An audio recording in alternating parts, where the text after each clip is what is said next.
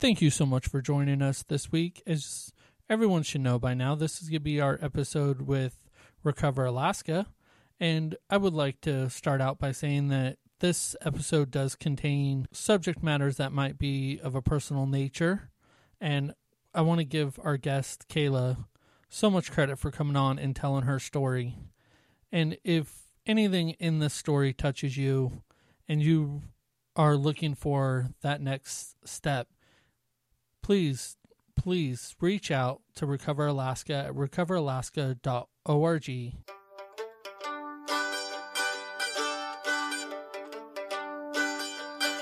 Welcome to the 49th Meal Podcast. My name is Mitchell Howe, and I am your host. I'm going to take you along a journey throughout the state of Alaska where we will meet the men and women that make the food that you love. As we get this episode started, I wanted to let all of our amazing listeners know that AK Coffee Company has graciously given us a discount.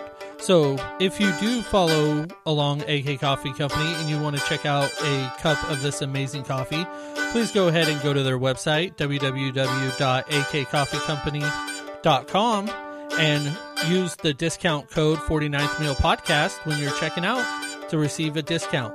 Thank you so much, AK Coffee Company, for this amazing opportunity for our listeners. All right, everybody, welcome back to the 49th Meal. It's Sobriety Awareness Month in Alaska, and I have the honor of speaking to a family member of mine who is here to share her journey to sobriety. Miss Kayla Moneypenny, I'll let her introduce herself. Hi, I'm Kayla. And Kayla, how long have you been in the service industry? If you want to get technical, my first job, um, I was 14 and I worked at Dairy Queen. Um, but I didn't actually get into the industry industry until I was 22. I got my first bartending job. Um, and so I've been in the industry for almost 10 years. Wow, that's quite a while. I know some people are in and out of it and some get hooked on it and they somehow always end up back to it. And that's the money is one of those things that's very alluring. Um, when I got my first bartending job, um, I had was teaching preschool and um, not making very much money. I was going through in the middle of a divorce um, and was struggling, and realized that um, I could basically do the exact same thing um, at a bar. It's basically the exact same thing as teaching preschool. Get up off the floor, friends. You peed your pants. You're going home. it's sad how true that is. And in um, I remember my first bartending job. Um, it was I was training under somebody else. It was the first my first shift ever, and um, I wasn't expecting to get paid because you don't really, you know, when you get when you train, you don't technically have to get paid. But I left with a hundred bucks cash in my pocket, and going from somebody who was making a little bit more than minimum wage, I was making fourteen dollars an hour teaching preschool, and that was with an associate's degree. I realized how much more money I could make in the bar industry and the restaurant industry. And so I ran with it. And I had already kind of been dealing with um, some drinking problems. I mean, drinking runs in our family, you know that. Oh, yeah. Um, and um, yeah, so being in the bar and it felt it felt normal. It felt um, I mean, I was raised in bars and my drinking just kind of um, you know, it was everywhere. And I didn't have to be at work until, you know, usually four or five o'clock in the evening. So if I got off work at two, I could still drink until five or six in the morning, get enough sleep, and go back and do it all over again. And how old were you when you had your first drink? I was 14. Yeah, my sister um, had been dating a guy whose parents owned a liquor store, and he had had a heart attack and passed away. And they were closing the liquor store down, and so his house was just full of boxes of alcohol and I had gone over to my sister's house with him and they had gone to watch a movie in another room or something and I ended up picking the prettiest bottle I could find and sat and drank almost the entire thing by myself which is looking back not a very good sign. Um, but I picked tarantula of all things. Oh! Yeah but it, it was really pretty. And, and it's it's very I will say for tequila it's very light compared to yeah. some of the other ones. So it is an instant regret and question every decision you've ever made in your life to that point. At least not till the next morning. Oh yeah, that was rough. I um I was puking and I uh, was bracing myself with the towel bar, puking, and ripped the towel bar out of the wall. And how, how did you know your drinking was becoming a problem? And what were the red flags you seen in yourself or others said they seen in you? Um, to be completely honest, I think everyone else saw the red flags a lot, a lot sooner than I did. Um, but I think looking back, it was a, a point of um, contention in every relationship I ever had. And I always chalked it up to, oh, they just don't want me to go out and hang out with other people. I mean, there were a lot of red flags. I I lived in a very bad neighborhood in Seattle, outside of Seattle. I was working and living in White Center, which oh. for those of you that know the Seattle area, it's not so white and it's not so center. yep, and, I know that area. And I remember um, my roommate one morning uh, waking me up, and she's like, "We, you know, we we really need to talk." And I said, "What? Well, what?" And she goes, "Well, you were passed out drunk in the bushes across the street." And Corey, who's her boyfriend, who's you know mm. six four and huge, he's like Corey had to go out and grab you. He recognized your shoes, and it's like I think well, I look back at that and it makes me just want to. I I am so upset that I put myself in those situations. Yeah, that's all. That's always a dangerous area where you get to that point. And did you notice you were drinking more to black out or more of a social social scene that just kind of would spiral. See, and that's that's the whole thing is I have learned that I am not one of those people that can just go and have one or two drinks. If I'm going to drink, I'm going to drink until I black out and that's just it, you know, and as much as I want it to just be for the fun time and for the social experience, that's not what it is for me. And I think that that's what um what kind of separates what we call the normies um, and then there's us addicts who just can't do that. Now, I know I tend to do it myself. I'm not proud of it, but because I really don't drink a lot anymore. I had my fun days. But do you notice you kind of see the signs and get more on alert with other people than you do yourself now that you're you're in sobriety? I'm sorry, can you restate the question? Uh like now that you're in sobriety, do you see those signs and get more on alert and get more in tune to the signs where maybe a close friend or somebody you know is having a problem now that you're in sobriety? Um, I would say yes, but I try not to be judgmental because if there's anything that I've learned on this journey to recovery is that everybody's addiction looks different and everyone's recovery looks different. And I think that it's one thing for me to be cognizant and to be very aware of um, the people around me and their behaviors because I have learned that you are the company you keep. You know, so if I'm choosing to go hang out with somebody who wants to go to the bar, you know, to hang out and to have fun every single time, those are not the kind of people that I'm going to be choosing to spend spend my time with. It's it's caused me to be a lot more selective because I am aware of of other people's behaviors and how their behaviors can ultimately affect my behavior if I let it. Yeah, that's always a very tough scenario to be in. And especially when you live in remote areas like we do, that sometimes that's really about the only thing people want to go do. Well, in all reality, it's sometimes the only thing people see that as an option to do you know it's like oh well it's too cold outside to go do anything or it's raining or you know and i think that in alaska especially i got very complacent about that and was able to blame everything on the weather or you know this or that. But at the end of the day drinking is such a huge part of of our culture not just as alaskans but as americans. I mean you can't turn on the tv without seeing you know a bunch of beautiful women da- you know dancing with a corona in their hands or you know bacardi or whatever. It's it's we're we're made to think that instant good time just open a bottle. When in all reality that works that works for some people. Some people can have you know a fun friday night out and have a couple of drinks and then that can be it for months. But i mean i feel like in in our society we have just so let this um, kind of half-assed alcoholism that a lot of people seem to have especially with covid it's it's gotten a little out of control i think Yeah. Because I experience that it's not always a good time. I, I'm going. I'm going to be interested to see as these lockdowns start really coming up again, and people are able to do more, to see what the total effect of all of the these mandates and everything is, for better or for worse. We can put that aside, but for some people, being locked down is going to exacerbate so many of their social and mental issues that I can see a lot of people turn into the bottle more than being able to go out and do something to get their mind off of that stuff.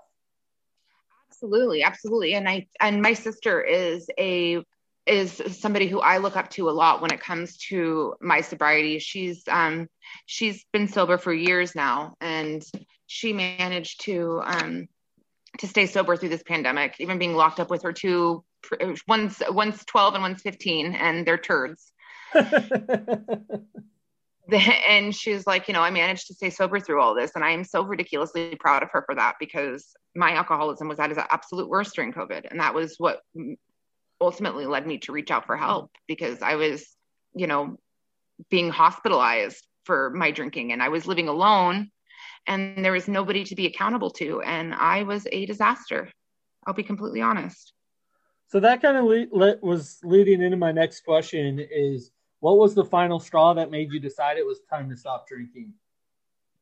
So it's hard to talk about, but I'm I'm really wanting to share my story because there's so many people out there struggling and I and I want them to know that they're not alone. Um in October of last year. So I'm going to back up a little bit. Um, um, I had been struggling with my drinking pretty much since that first drink at 14. I started going to parties at 15, you know, and then I became a bartender and um, the drinks the drinks were always flowing and i feel like it's almost shameful that i feel like my name almost became synonymous with like a party or just kind of a mess um, but last in july of 2019 i left a three year long relationship with a man i thought i was going to marry um, and i had a business that was failing um, and i moved out and i moved into my on my own for the first time in my entire life um, and that's when I really kind of learned how codependent I really am. And in living alone, I drank my sorrows. I ended up getting a DUI in August of 2019.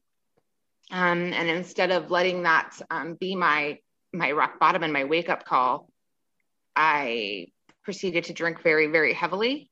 I was arrested two times between. Um, I got, I got arrested for my DUI, and then I was arrested in in uh, December um, for violating the conditions of my release and drinking. So I'm going to back it up a little bit. Um, I'm sorry. It's no. It's, take, take your time. I mean, this is your story. Take your time. So back in September, I got reconnected with a cousin of mine um, who's very active in the NA community. Um, and I credit a lot of my um, sobriety to him because he was there for me through a lot. And shout out to Pedro. I love you, bro he took me to the hospital. I I thought I had a seizure. I was withdrawing from alcohol and got very sick, and it was very very scary. Um, and I went to the emergency room.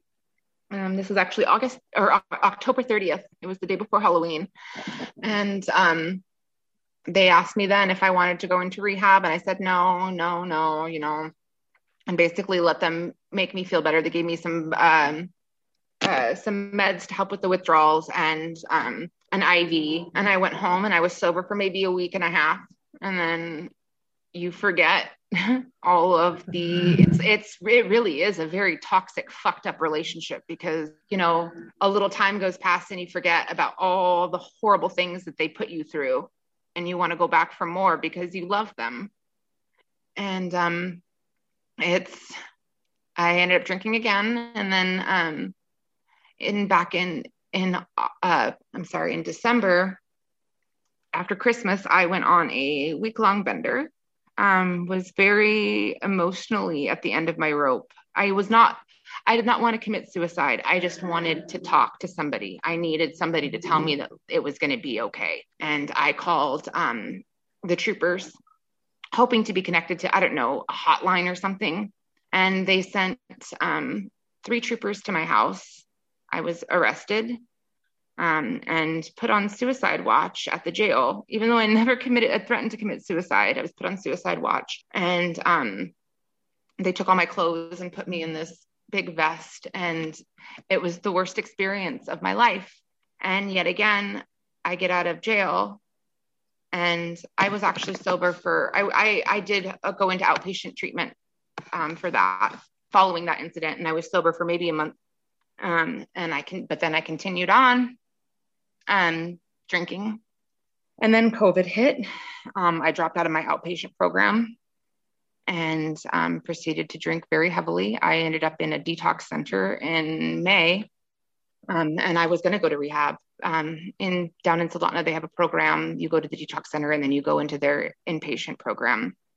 And I didn't want to go, so I um, I spent three days in detox, and then when I felt better, I checked myself out, and um, I went back there um, in September of this last year and ended up doing 35 days at Serenity House, um, and it it saved my life. What is is it a problem? Because I mean, I can't say I've ever been in those shoes, but you were talking about how it's an abusive relationship and you keep going back to it. Does it drag? How does it play mentally? I guess on when you pick up that bottle again? Is it like self guilt or is it self pleasure? If that makes sense. Like when, when you're when you, you you're trying doing it on your own, you said you get stopped and then you realize you picked that bottle up again.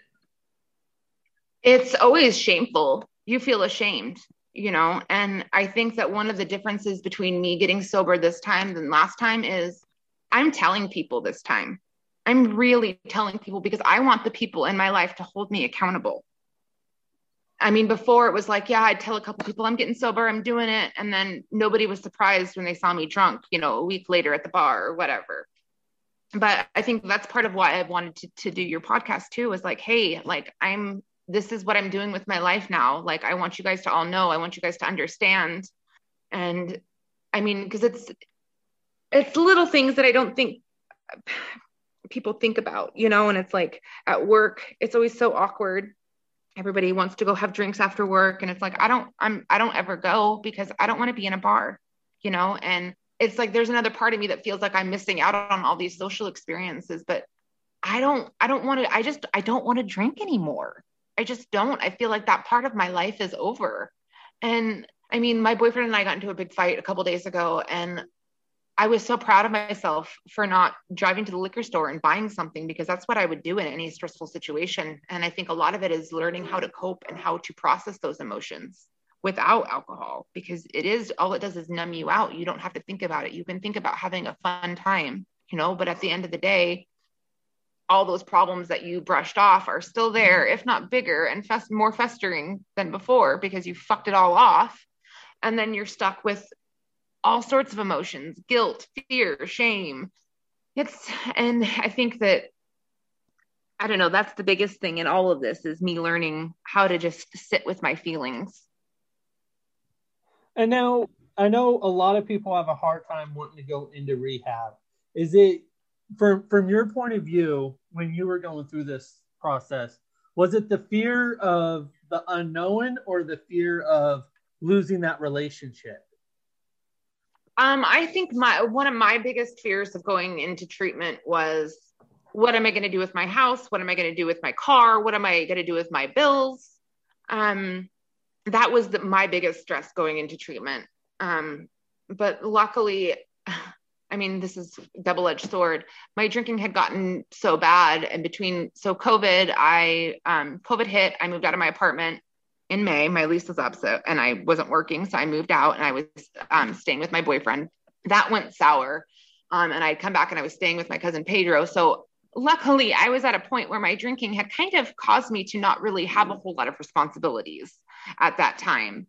Um, and in going into treatment, I was terrified. You know, I didn't know what the people were going to be like. I didn't know, you know, if I was going to sleep at night. I mean, I have problems sleeping places that aren't my bed.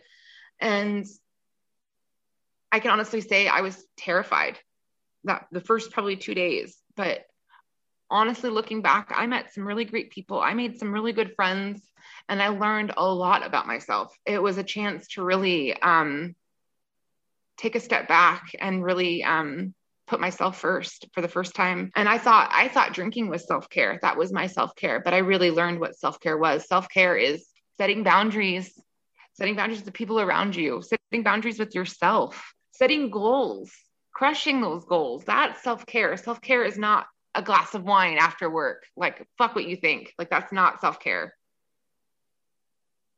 Yeah, that's it, it's so hard. I mean, I I've dealt with mental health issues more than necessarily um, addiction issues, but it's that that seeking out treatment. I know for me, it was that fear of the unknown, and then X Y Z, my rent, my bills, my family, and a lot of mine too was for me was uh, social judgment. What what am I going to tell my friends? Because I wasn't ready to tell everybody everything yet and it was like what what am i going to tell the people i know are they going to judge me and see and i and i don't i i, I think that um my actions when i was drinking there's no way that anybody could not have known that i was an alcoholic you know what i mean like yeah i think coming out and getting help like i said i wasn't i i have never tried to sugarcoat my drinking that is one thing. Like I have been completely honest with everyone in my life about it. And because I mean, like I, I said, I really didn't think I had that big of a problem. I thought I like to have fun, you know, whatever. I just like to have fun. But I did also, um, I received a, a, mental health diagnosis when I was in treatment of um, uh, post traumatic stress disorder, anxiety, and depression. And I think a lot of my drinking was self medication. And now that I know that I have a dual diagnosis of alcohol problems, you know, alcohol addiction, and these mental health um, things, I can focus on those. And um, I think addressing those issues has helped a lot with my drinking and my urges and being able to deal with my emotions in a healthy manner. And now, when you went into rehab, I know we all heard horror stories and stuff, but for you, what was the um, emotional toll having to deal with some of this stuff and the physical tolls? Because i know alcohol can be very physically challenging to get over. So physically um in rehab i got fat i gained 40 pounds i've gained 40 pounds since i quit drinking in september um that being said i was also very very very skinny that was the toll that alcohol had taken on my body. I was at 5'11, I was down to 125 pounds which is not a good look. but in treatment, I was able to get my health back on track. Um, I was given, you know, a lot of supplements, vitamins, B1. Your vitamin, your body totally lacks that. Um, or B12 is B12, something like that. Um, it's in my it's in my cabinet somewhere.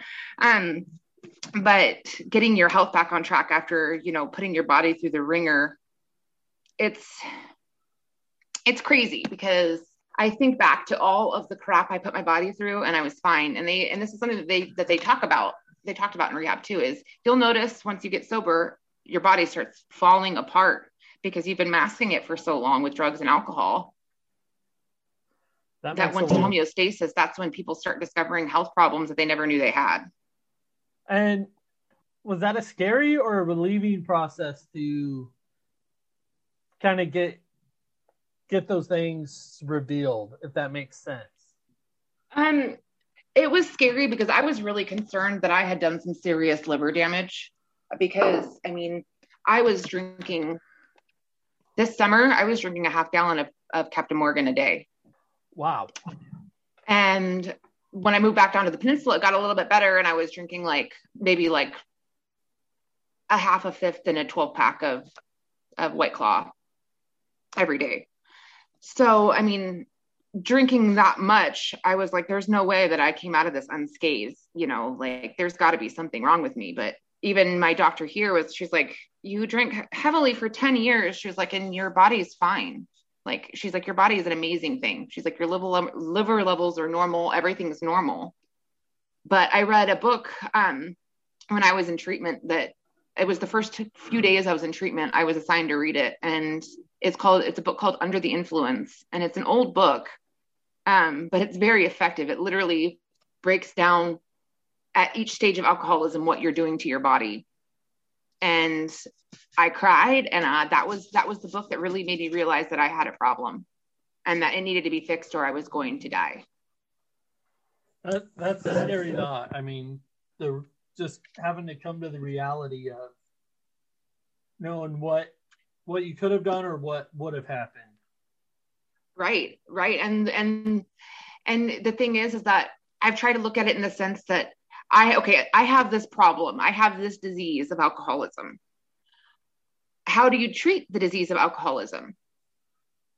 With you i mean you treat it the way that you would treat cancer the way that you would treat you know any other illness or disease. I mean you can't just ignore it. I mean if if you just got diagnosed with lung cancer would you go out and buy a carton of cigarettes? Probably not. Right but as an alcoholic it's like you want the thing that's killing you you need the thing that's killing you yeah that's i, I can't imagine being in that situation and I, I know I've said it to you several times. I'm very proud of everything you've done because it's and I know for us growing up, we we grew up with alcoholism as just an everyday part of our life. And I didn't know that I didn't know that everyone every family didn't have a half gallon of R and R by their coffee maker. Yeah, that was I thought that that was a totally normal thing. Yeah, we. I mean, for us, twelve pack of empty cans laying on the coffee table and a half empty bottle of black velvet was oh, it's a Monday morning. Like, yep. it, and that's how that's how I used to know it was time to get ready for school, because Dad would roll over and he always had bush Busch Light and he didn't even refrigerate it. It was just by his by the couch that he slept on, and that's how I knew it was time to get up in the morning when Dad would crack that first beer. Like, okay, it's time to get up. Now, do you think growing up in that environment made it easier to excuse your own behavior? I wouldn't say that I've used it as a justification, but it definitely desensitized me because I mean, even when I was 18, 19 years old and living on my own, I was drinking shower beers and stuff like it was totally normal, even though I wasn't legally able to buy alcohol. You know and that was just because that was something that was so normal growing up. Those things were all normalized. Like it was normal to go you know i don't know you can justify anything you know? Yeah. I, like i said growing up i thought a lot of things were normal that were not and i completely have recreated my childhood in my adult life which makes me disgusted because i have i wanted so badly to change the way that i, I that i grew up and I, I know speaking of that i mean it was i know we pretty much grew up that our family was not social drinkers. It was from that first beer to blackout, and that was just associated with drinking. We didn't grow up where mom and dad might have a glass of wine at the dinner table and call it good. I mean, for the longest time, I didn't know people drank just for fun. Right. People, because our family doesn't casually drink. It, it's all or nothing. and that's how unfortunately i i got that i have that gene and i'm very grateful that um, i'm i was able to recognize it and fix it now before it really ruined my life um, my mom has been a um, drug addict since i was very very young. And um, i've seen her completely ruin her, her life. She doesn't have a relationship with her children. She doesn't have a relationship with her grandchildren. She doesn't really have a relationship with anyone in her family. And i don't want that to be me. Uh, it, it, it's a scary thought because i mean for for us that's just it's what we know.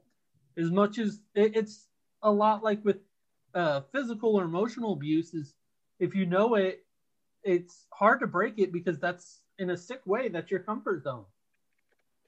Well and like i said it's a bad relationship. And now I know by all means, I want to say this is I, I have worked on myself of not getting into this mindset, but I know a lot of people try to play off that addiction is not a disease because it's easy to say, "Oh, well, just don't pick up a bottle. You did this to yourself. Don't don't put a needle of heroin in your arm." What is how how do you help people overcome that mentality of not realizing what actual addiction is if they haven't been in those shoes? so I would definitely say that um, our, addiction is a disease. It really is, and it's easy to say just don't do it. But the thing is, is that I know in my case there was a lot of extre- extraneous factors. Um, you know, my my dual diagnosis of having PTSD. Um, that make certain um, certain people more vulnerable to addiction. Um, the fact that both of my parents are addicts, it's two strikes against me right off the bat. You know, and then you add in um, depression, anxiety, PTSD. I mean, it's it's. I mean, I'm set up for failure. You know, and I wonder all the time what it what how different my life would be if I had been adopted to a family that didn't drink I've thought about this so many times, like, you know, nurture versus nature. Like, say, my mom gave me up for adoption and I was adopted into a family of Mormons, you know, would I be Mormon? Would I still want to drink? Would I still have these urges? How much of this was the environment I was raised in, and how much of this is just who I am and what I, you know, and like I said, if it was cancer and it was a cancer gene, you know, I would still have cancer regardless. So I think that for people that say it's not a disease, obviously haven't been touched by um, touched by it themselves because I know when I was in treatment, um, I was one of the only people in treatment that was there for just alcohol. I've never really, I mean, I've dabbled in other drugs, but I've never, I mean, like cocaine and stuff, but I've never liked it, you know. And um, drugs were never my thing, even though they were always around. I that, like I said, that just drinking is my drug of choice. Um, and a lot of the people that I was in treatment with came from good homes. You know, they came from two parents who loved each other very much. And you know they had this great life and they still ended up addicts. And to me that was the one thing that i was so surprised by how addiction can touch these these these kids that have been doing it since they were young. You know i was in there with a 24 year old who had been shooting heroin since he was 16 years old. Wow. And to me like that not to say that my drinking is any worse because i think that drinking gets a kind of a, a people second guess it because it's just something alcohol is so prevalent everywhere. You know what i mean? Like oh you just drink too much. Just stop drinking you know? But i mean i think that we need to start really delving into why people are, are becoming addicts. And i strongly believe that the opposite of addiction is connection and that people get stuck in addiction because they're lonely and it just causes them to be lonelier i mean it's it's a vicious circle and i know that from my personal experience when my addiction when i was in active addiction and it was at its worst i wanted so badly for people for social for people to be around me but i was no longer drinking socially and no one wanted to be around me and so i drank for company and ended up feeling lonely intense loneliness. It's a very addiction is a for those who have not had that problem. I'm so very, very, very glad for you because it's a really hard place to be in. To feel all alone and to know that the reason that you feel all alone is all your fault. Yeah, that's really hard, I think, on everyone because I think even family members, friends that know are with an addict or around one, they know it, but they don't want to acknowledge it because they get frustrated. And it's easier to blame it off on, oh, you're just making poor choices over dealing having to like you you use the cancer thing uh, analogy a lot of realizing your friend or family member has a disease just as deadly as cancer. So I think it's easier to blame the other person than have to deal with the situation in a way but then but then that's the hard part about it too is when you when you do have somebody in your life in your family in your family or friend or whatever that's struggling i mean when you you don't want to push them away because everybody's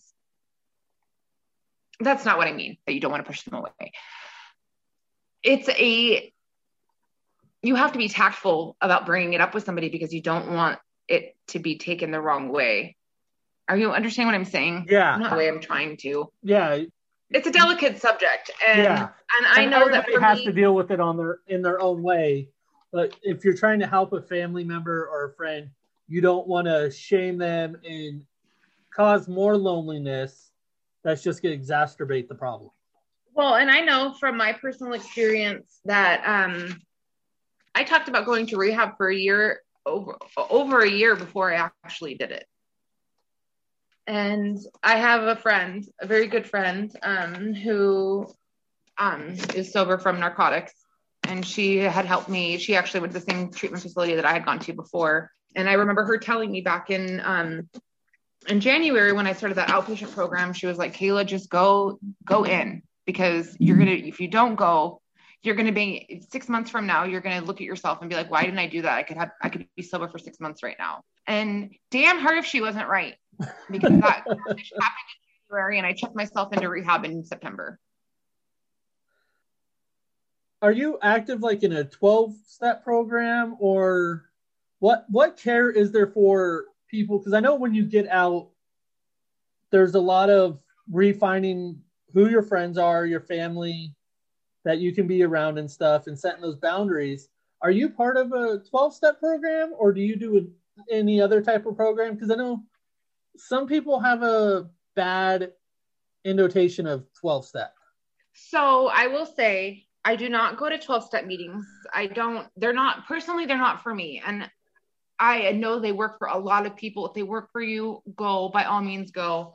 Um, I've gone to several over the years. Um, and my whole mentality is I'm not willing to say I am nothing. You know what I mean? I feel like a lot of those meetings, they want to break you down to build you back up.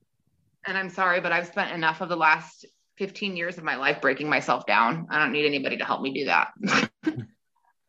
but I, I I understand the basis of it, which is meeting people that don't drink, um, that you can connect with and, and be on the same vibe with. I think I took my my my recovery a little bit differently in that I knew that even be that being sober back home on the peninsula was not going to be effective for me. I was not going to stay sober down there. So I moved um, across the state to Sitka, the lovely little island of Sitka. Go Sitka.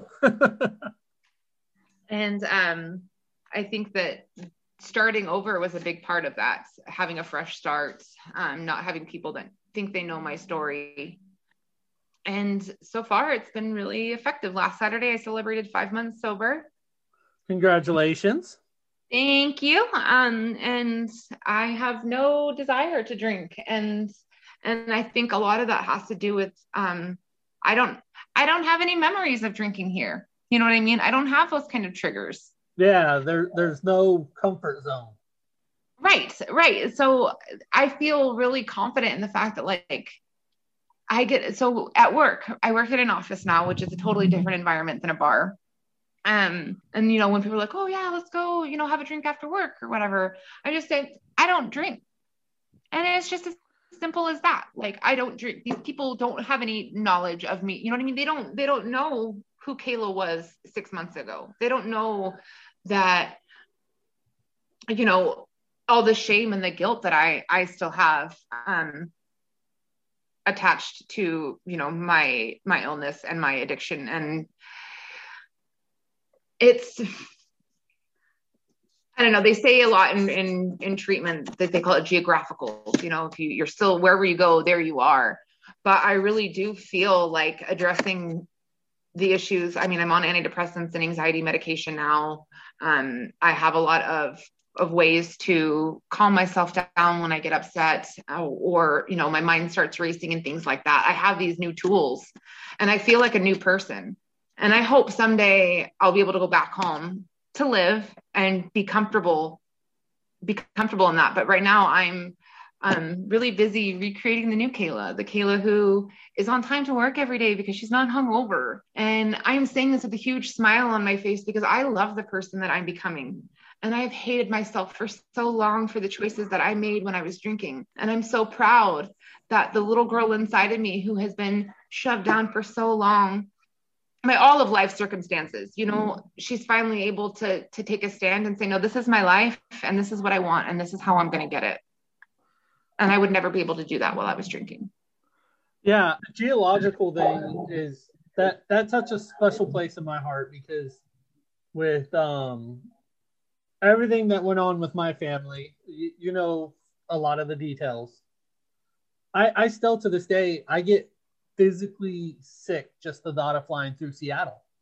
Even just going through the airport, there's so many bad memories and bad juju's attached to Washington for me that I can't.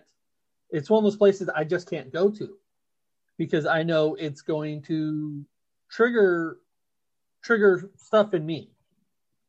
So I understand that part completely with any type of addiction that you can't go back to where you were and expect things to change overnight.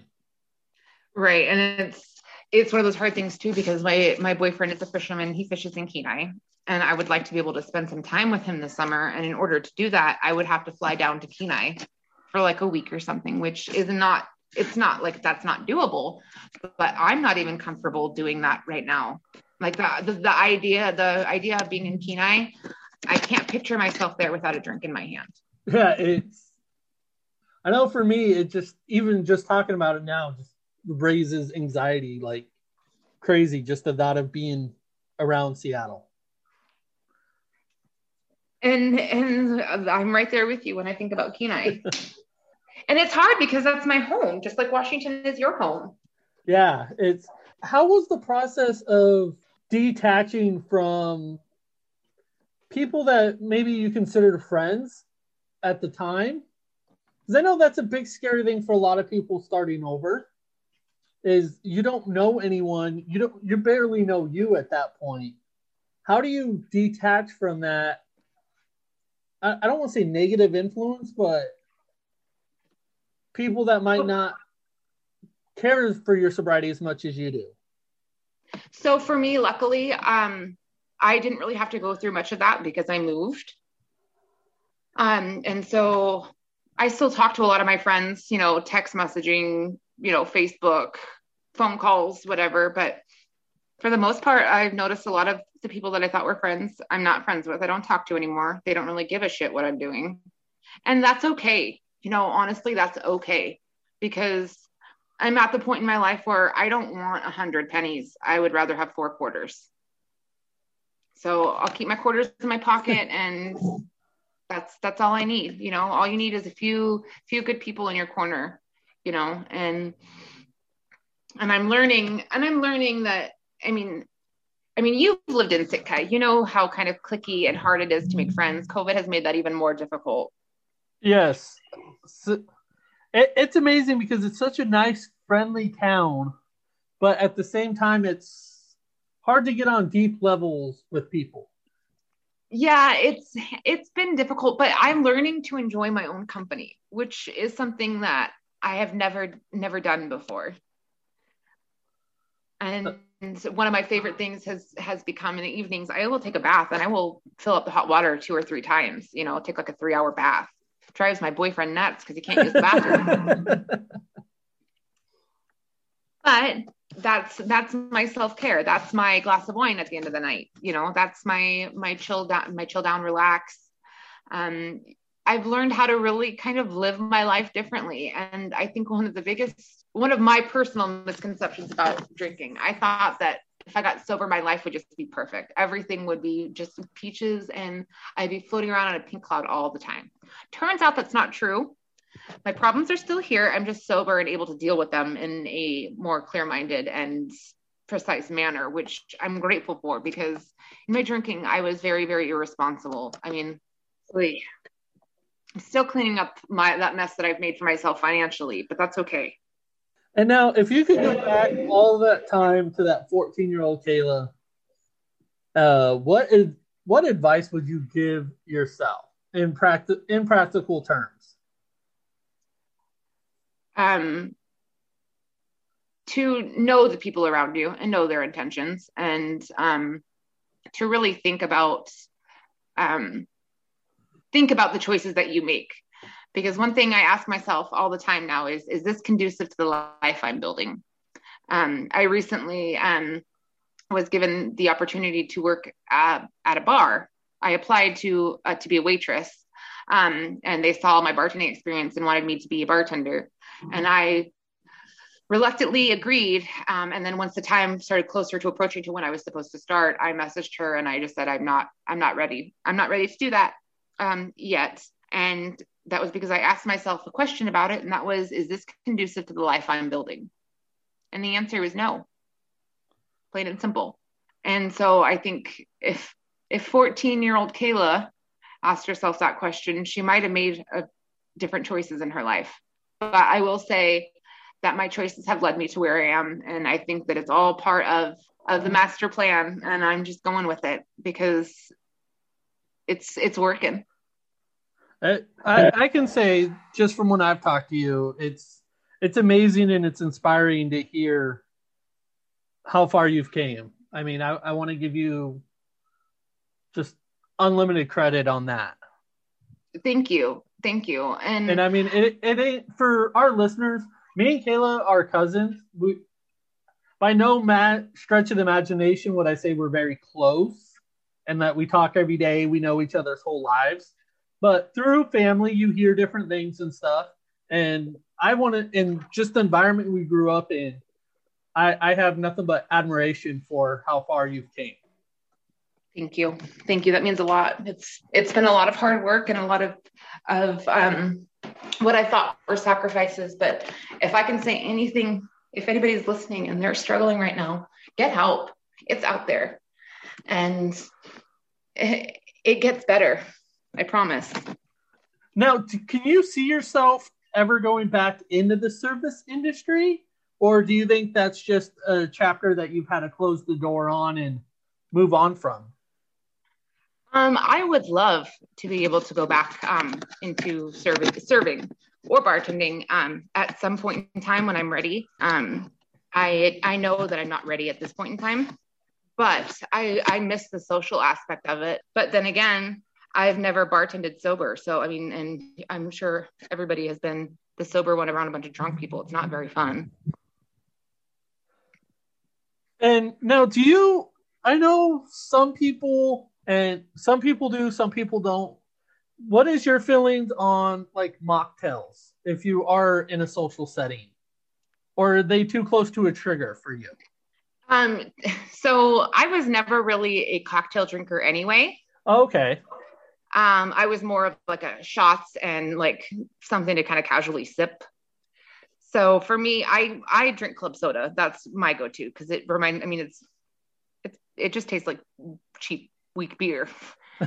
um, but I've always loved club soda, so that's my go-to. I actually just ordered a Soda Stream because um, buying cans of club soda are it's getting very expensive here on the island.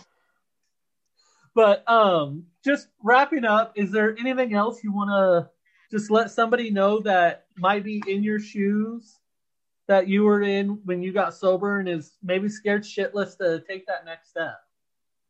So when I started this journey back in September, I told myself I honestly didn't think I was even going to get sober. I was just it was what was the circumstances had had boiled down to where it worked out and I was like okay, I'm to go. And I told myself, I still remember the drive from the intake office to Serenity House. And I remember thinking to myself, like, I'm to give this a year. I'm to give this a year. And if things, you know, don't get better, I can go back to doing whatever I was doing before. Whatever, give it a year. Five months in, I have the best job I've ever had in my life. Uh, I have a relationship with a wonderful man, and alcohol does not cloud our, our conversations or in our arguments or anything like that. I mean, that is amazing. I mean, things are things are good, and I wouldn't have any of this right now if I was still drinking. I wouldn't have money in my savings account. I wouldn't have my bills paid off, my credit cards paid off. Like I'm in a really good place right now and I want to keep this going. And for any of you out there that are struggling, like I said, it gets better. It gets better. And you know, I, like I said, I'm not a big meetings person, but they work for a lot of people. And it's a great place to start if you're questioning, you know, your drinking being out of control or, you know, or just wanting to slow down. Like you, I mean, it's this, we, ha- it's a beautiful life and you don't need to spend it cloud, clouded under alcohol all the time. And I'm not going to say that it's all roses because there are times when I want to have a drink and I think, oh my God, this would be so much funner with the drink and then I think about the hangovers and hospital stays and and that that's it gets better. I promise. Well, thank you so much, Kayla, for coming on and telling your story. I hope we've inspired somebody to maybe take that next step, look into where that nearest meeting or that treatment center is, one thing I think we can both comfortably say living here in Alaska is alcohol is probably more of a prevalent issue here than maybe a lot of other places just because of the environment we live in. Exactly. No, it, it definitely it definitely is. And I think it's one of those things where a lot of people drink too, just with normal activities, you know, things I mean, being outside, you know, I remember my dad, he couldn't couldn't do anything outside unless he was drinking. But then it's I don't I don't know. that was stupid. no, I don't know. It, it's it, it is. I mean, it's just it, it's a part of unfortunately, it's a part of life up here. I mean, you, you have brutal winters. All what you want to do is stay inside and drink. Then when you have summers that are, I mean, granted, like the peninsula in the valley here, we don't have 24 hours of light, but we got 22 hours of light. And I know myself, it's easy to drink until two, three in the morning and not realize it's 3:30 in the morning yet. Um, well, the my, the shocking thing to me when I first moved back to the peninsula from Seattle, where I had been bartending, I was out um, out one night with a bunch of my friends. It was a Saturday night, and it was probably like I, I looked at my my phone and my phone said it was 1.30 and I was like, shit, better order a bunch of drinks now because they're gonna call last call. Well, I, it's close to two o'clock and the waitress comes up to our table and clears our glasses and asks if we wanted anything else. I was like, oh, I was like, I didn't hear you call last call. And she's like, we're not, it, we're open until five. And I was like, this is not going to be good. and I was yeah, and that's how you end up out until five o'clock in the fucking morning. It's not safe. There's no reason that anybody should be out drinking until five in the morning. Amen. Well, we will let you go, Kayla. Like I said, thank you so much for being brave and coming on and telling your story. I know it's not an easy story to tell all the time. So thank you. And I hope you know that somebody listening to this might be inspired. I hope so. Ever catch yourself eating the same flavorless dinner three days in a row? Dreaming of something better? Well, HelloFresh is your guilt free dream come true, baby. It's me, Keke Palmer. Let's wake up those taste buds with hot, juicy pecan crusted chicken or garlic butter shrimp scampi. Mm. Hello Fresh. Stop dreaming of all the delicious possibilities and dig in at HelloFresh.com. Let's get this dinner party started.